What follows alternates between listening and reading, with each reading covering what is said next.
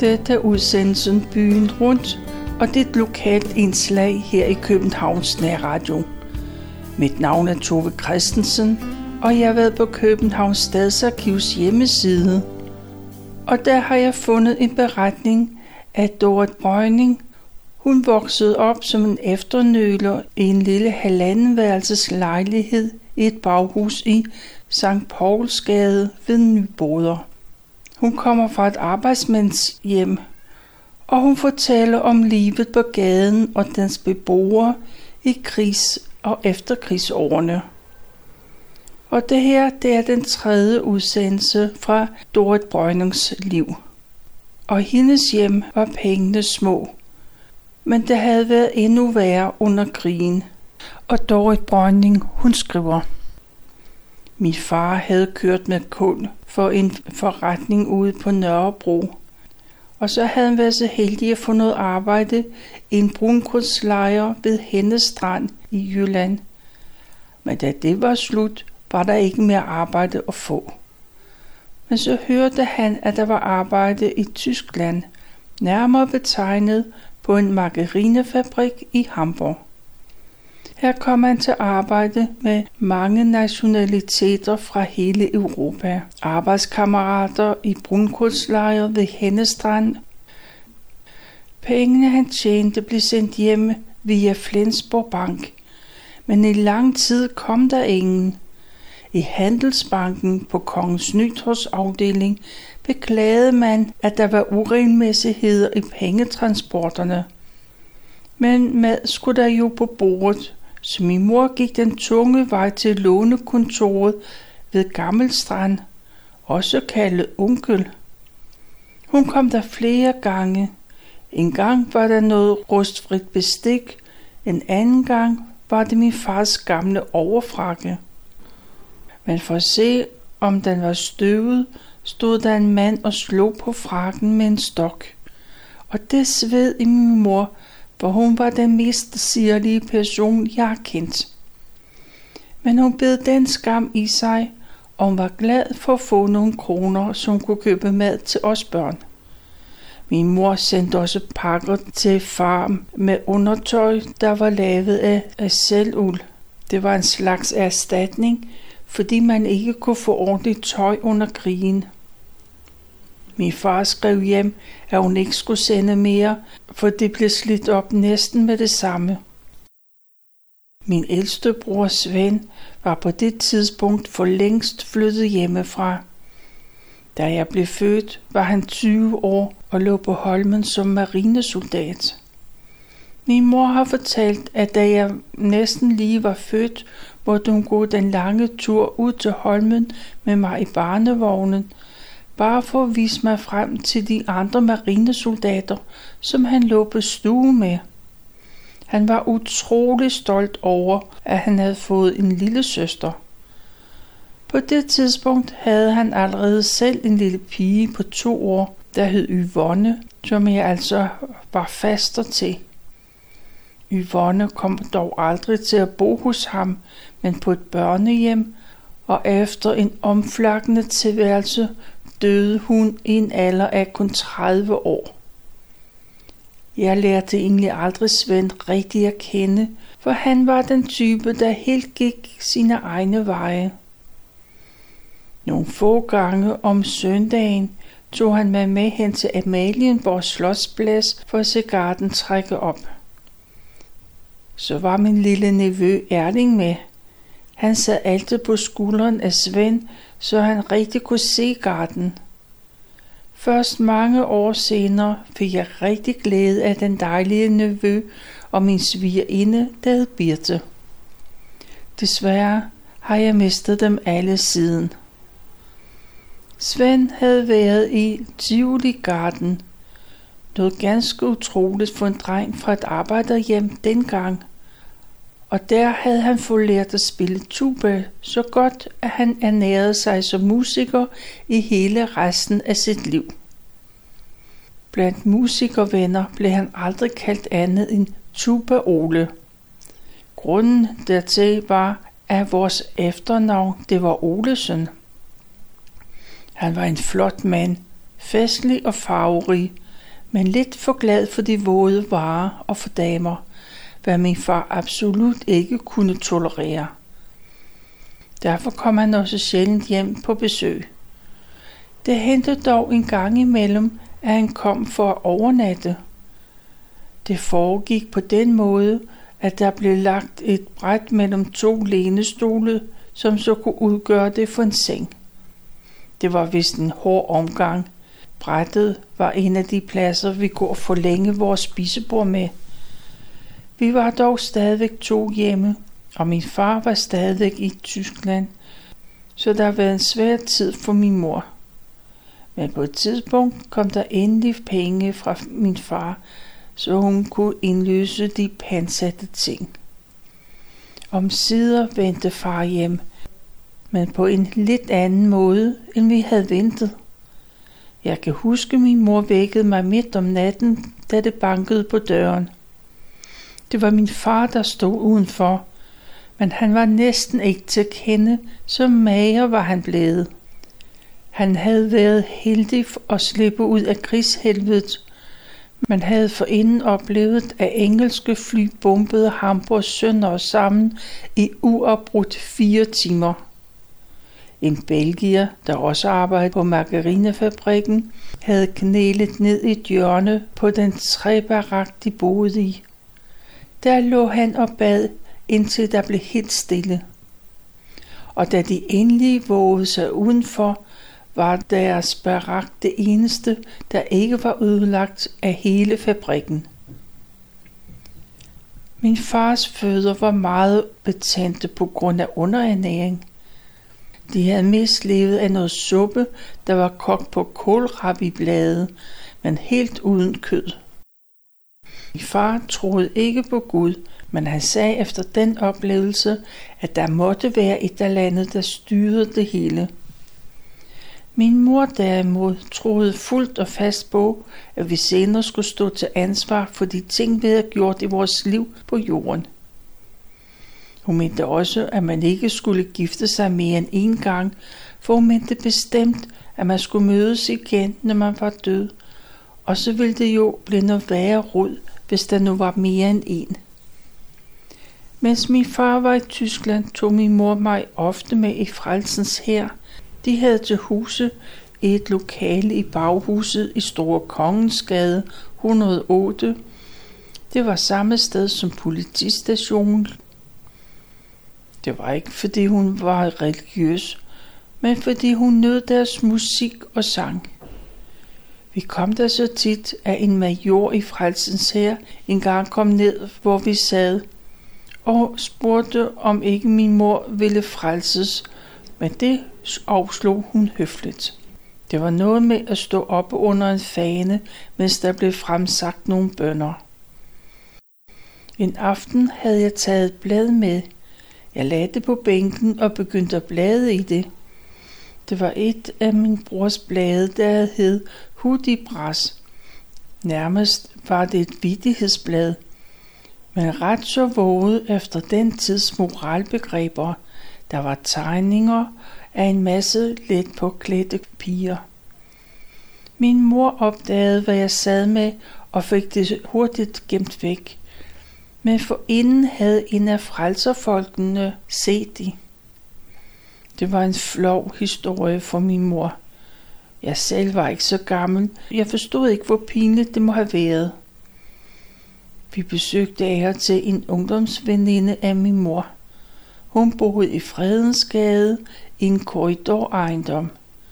Det vil sige, at der på hver etage var en lang mørk gang. Det eneste lys, der var, det kom fra vinduer, der sad over dørene ind til hver lejlighed. Når døren blev åbnet, gik man lige ind i køkkenet og derfra videre ind i stuen.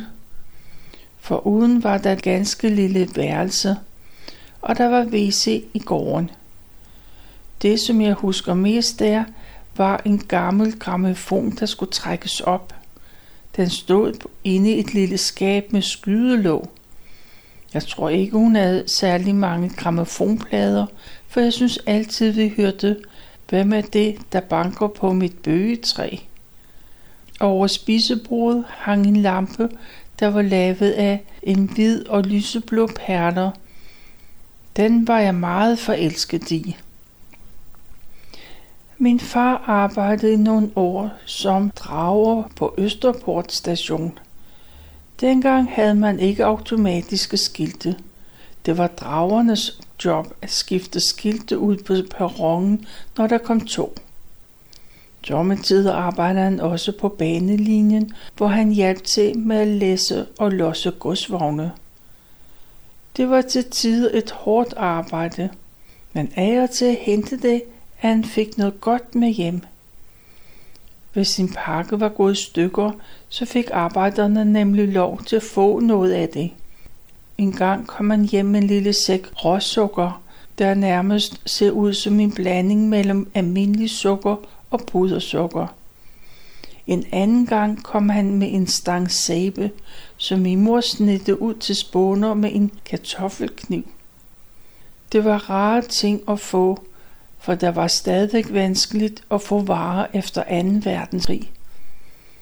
Det hentede, at jeg efter skoletid besøgte min far, når han var på arbejde. Det var forbudt at komme på skinnerne, men når jeg var sammen med ham, så gik det an. Det hentede også, at jeg kom med madpakke til ham, hvis han skulle arbejde sent. Min mor var meget hvidebegærlig, og allerede som seksårig så kunne hun læse en avis. Min far derimod kom ud at tjene allerede som syvårig, og kunne som 14-årig dårligt nok skrive sit eget navn, men han fik lært sig det sidenhen. De var begge fra landet, men mor havde været heldig, så hun kom til hjælp hos sin nabokone, der faktisk lærte hende at læse allerede inden hun kom i skole. Min mor sagde dog, at denne kone havde været meget skrab. Hun havde 8 kilometer at gå i skole, men det var kun skole hver anden dag.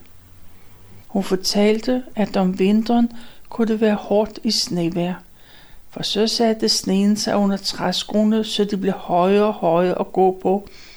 Så måtte man stå stille og banke træskoene mod hinanden. Og mens man gjorde det, så stod man på strømpesokker i sneen. Men det tog man ikke så højtidligt dengang. Min far slap for at gå i skole på den måde, at når lægen kom og sagde, at nu måtte lille Ankert altså til at komme, så sagde mine bedsteforældre, at de ikke kunne undvære hans arbejdskraft og de penge, han kunne tjene. Og så fik skolelægeren bare en høne eller noget andet godt, og så var den sag ordnet. Min far fortalte ellers ikke ret meget om sin barndom. Det var min mor, der fortalte lidt om det, hun vidste. Jeg fik at vide, at min farmor var svensk, og min farfar havde været en meget mærkelig mand, for hvis han var kommet til at vælte noget på bordet, så sagde han til min farmor, at hun skulle stikke ind af ungerne en lussing, og det gjorde hun så.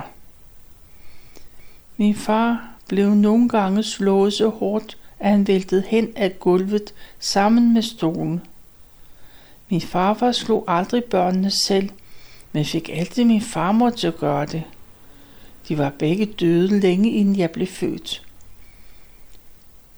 En ting fortalte min far dog, det var, at han som 15-16-årig havde tjent på samme gård som en af sine ældre brødre, der hed Charles og denne Charles var en ondskabsfuld rad, og når han kom til at se sin snit til det, så bankede han min far. Det gentog sig mange gange, og min far glemte det aldrig. Han afskrev simpelthen sin familie.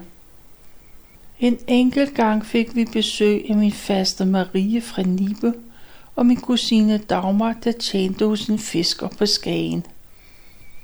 I min poesibog har de begge skrevet vers, som jeg stadigvæk kan læse. Selv har jeg ikke haft nogen kontakt med dem senere. Og nu vi er ved poesibogen, så var det noget alle piger på den tid havde. Og det galt om at få så mange som muligt til at skrive i den. Det gjaldt både skolelægerne og veninder og legekammerat og deres mødre, og selvfølgelig ens egen familie. Vi havde også noget, man kaldte for venindebøger. Det var lavet på en sådan måde, at den, der fik skrevet i den, fik sin helt egen side.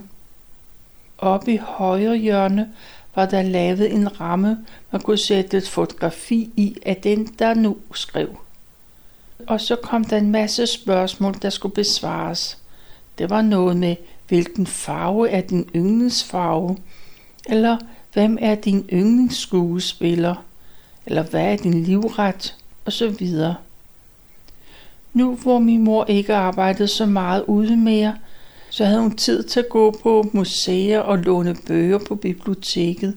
Det bibliotek, der lå i Dronnings Tværgade. Disse ting nød jeg godt af, for hun slæbte mig rundt på alle vegne.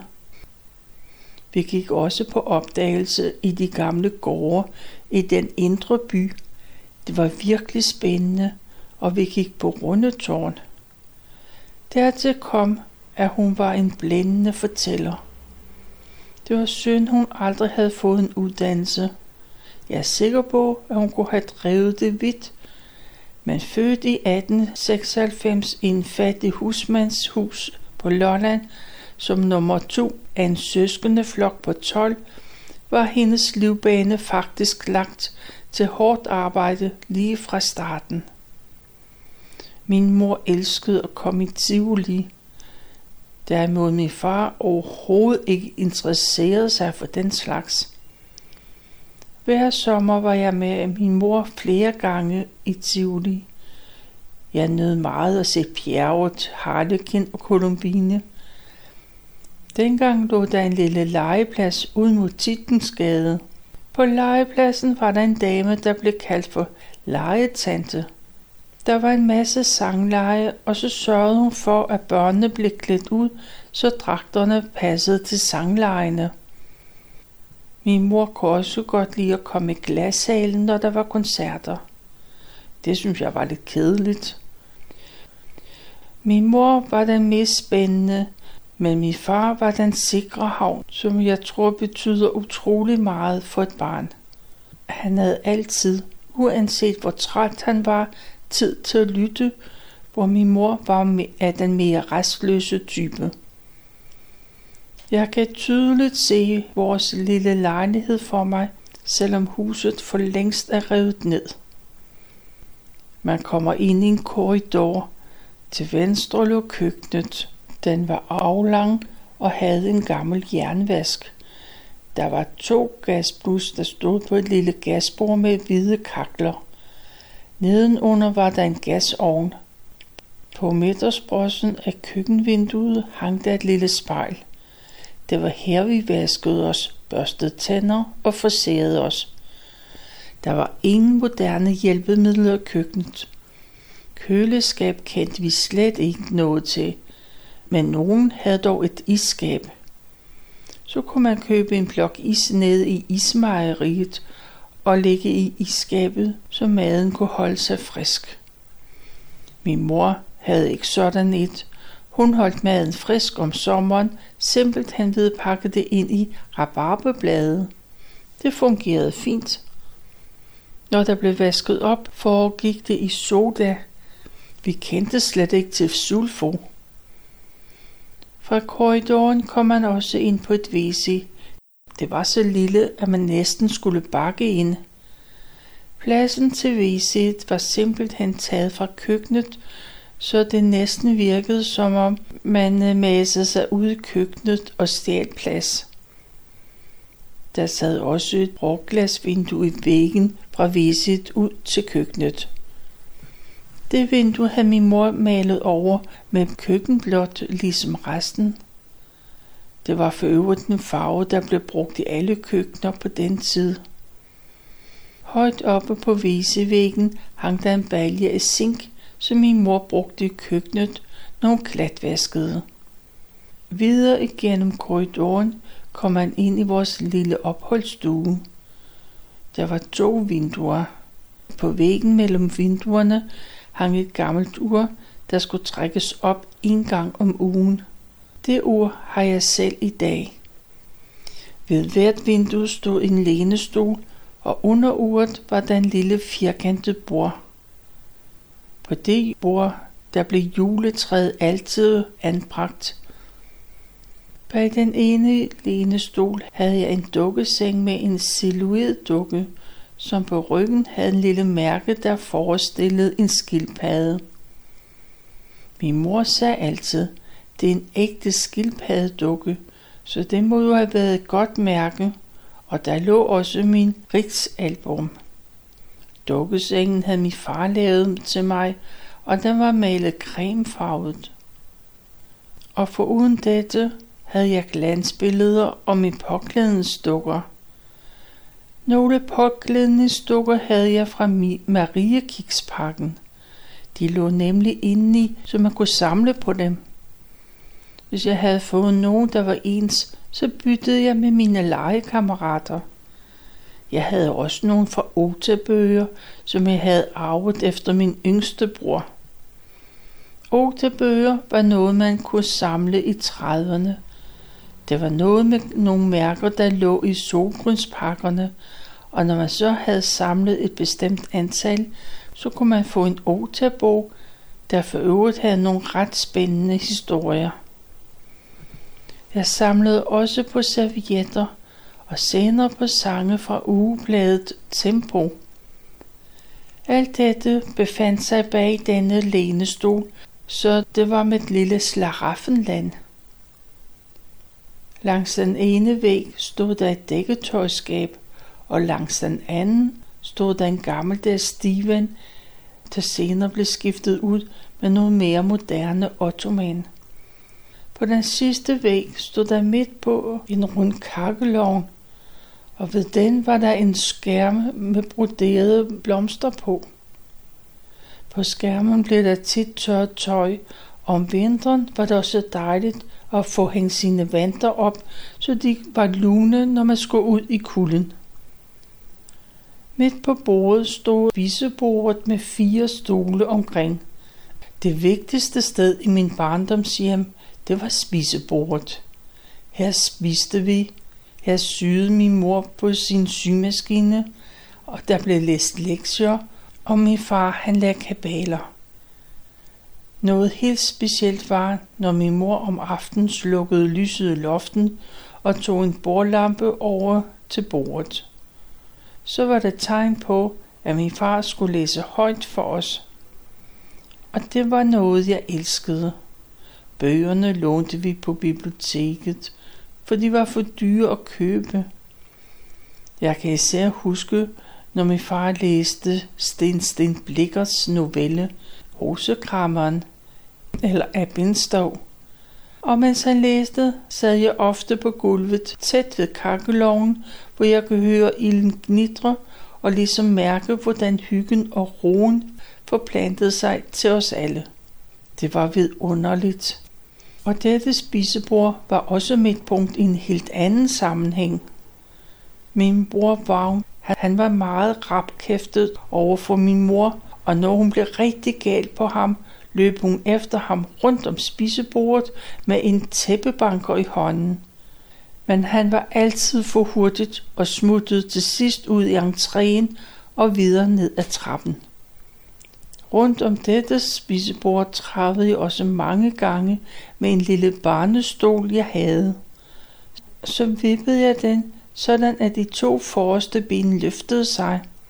Så holdt jeg fast i ryglænet, mens jeg skubbede den rundt om bordet. Jeg legede, at det var en dukkevogn. Sådan en ønskede mig nemlig brændende. Vores underbo, Ninas mor, spurgte engang min mor, hvad det var for en mærkelig lyd, der kom op fra os. Det var altså den lille stol, hun kunne høre. Der skulle sikkert heller ikke laves ret meget støj, for man kunne høre det, for vi havde ikke gulvtæppe på gulvet, kun linoleum. En rigtig dukkevogn fik jeg, da jeg begyndte at lege nede. Jeg synes, den var rigtig flot. Den var en stor og havde hvide porcelænshåndtag. Imellem stuen kom man ind i en meget lille værelse, hvor der var tre senge, en kommode og et lille klædeskab. Jeg undrer mig endnu over, at der overhovedet kunne være der. Da jeg var helt lille, stod der en barneseng med hovedet gæret op imod enden af kommoden. En gang, da jeg skulle sove til middag, var jeg vågnet op, uden at min mor havde hørt det. Så var jeg kravlet op på kommoden, hvor jeg havde siddet og lavet en ordentlig klat. Derefter havde jeg begravet fingrene i det og smurt det ud over tapetet, der ellers var ganske pænt med blomster på. Det glemmer min mor aldrig, hvad jeg grund godt kan forstå. Nu da jeg taler om senge, var der en ting, der generede mig i flere år. Det var, når jeg skulle i seng, så sprang jeg næsten op i den, fordi jeg forestillede mig, at der lå en under sengen og ville tage fat i mine ben. Jeg ved ikke, hvorfor jeg har været bange, for jeg var overhovedet ikke mørkeret. Jeg fortalte det til min mor, og hun sagde bare, at sådan havde hun også haft det som barn. Tre gange efter hinanden drømte min far, at alle koksene var væk, og pludselig en dag, da jeg var med ham nede for at hente koks, var drømmen blevet til virkelighed. Koksene var blevet stjålet. Der var intet tilbage. Det synes jeg var meget underligt. Om søndagen gik min far og mor lange ture på lange linjer. Det var usædvanligt, i hvert fald i vores gade. Jeg så aldrig de andres forældre gå tur sammen, altid hver for sig. Men de havde nok i hinanden og os. Jeg tror, de voksne i gaden syntes, at de var lidt mærkelige, for min mor drak ikke kaffe med nabokonerne, som de andre havde for vane. Hun sagde altid, jeg brød mig ikke om alt den sladder. Jeg kunne tydeligt mærke, at de steder, hvor jeg gik i byen for nogle af de andre koner, prøvede de altid på at udfritte mig om, hvad vi foretog os derhjemme. Der var en dame, jeg ikke måtte gå i byen for. Hun boede på en modsatte side af gaden i nummer 9. Det var, fordi min mor sagde, at både hun og hendes to unge døtre havde ligget i med først de tyske soldater og dernæst med det engelske. Det ene af disse døtre er i dag en kendt person, så jeg vil undlade at nævne navne. Jeg gik alligevel i byen for hende, for det første, fordi de havde en kæmpe stor akvarium, det kunne jeg godt lide at kigge på. Og for det andet, så var hun også en rigtig rar. Og så var hun den, der betalte bedst af alle. Så det holdt jeg munden med derhjemme. Det var den tredje og næst sidste udsendelse, som Dorit Brøgning har skrevet. Hun voksede op under 2. verdenskrig og tiden lige efter. Hun fortæller om livet, hvordan det var i hendes hjem, og hvordan hun oplevede det i nuboderne. Vi møder deres naboer og de handlende, og dem hun møder på sin vej. Som så mange andre tog hun udfordringen op og skrev om sit liv og sendte det til Københavns Stadsarkiv. Og man kan gå ind på deres hjemmeside, og der kan man læse om københavnernes små og store begivenheder.